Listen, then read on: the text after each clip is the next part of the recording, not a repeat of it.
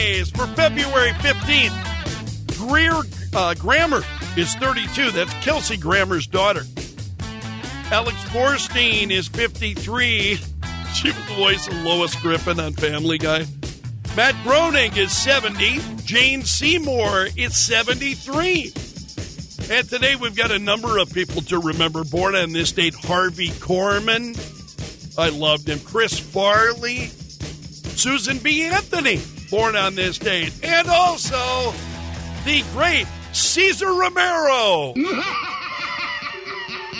oh, how delicious it is! My friend, if you're celebrating a birthday today, have a great personal holiday. All decks prepare for hyperdrive. Time warp factor. Start your computations for time warp. Wait a minute, Doc. Are you telling me that you built a time machine out of a DeLorean? My calculations are correct. When this baby hits 88 miles per hour, you're gonna see some serious. So what's the big day tomorrow? We've got a time machine. You've just crossed over into the Callow Time Warp. Our highlight in history today, 2004. Dale Earnhardt Jr. won the Daytona 500 on the same track where his father had been killed three years before that.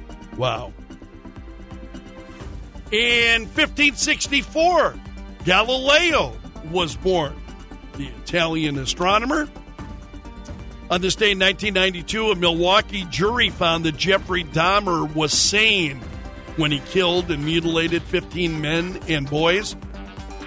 And in 2006, Vice President Dick Cheney accepted blame for accidentally shooting one of his hunting companions, calling it one of the worst days of my life. And that's a look at this day in history.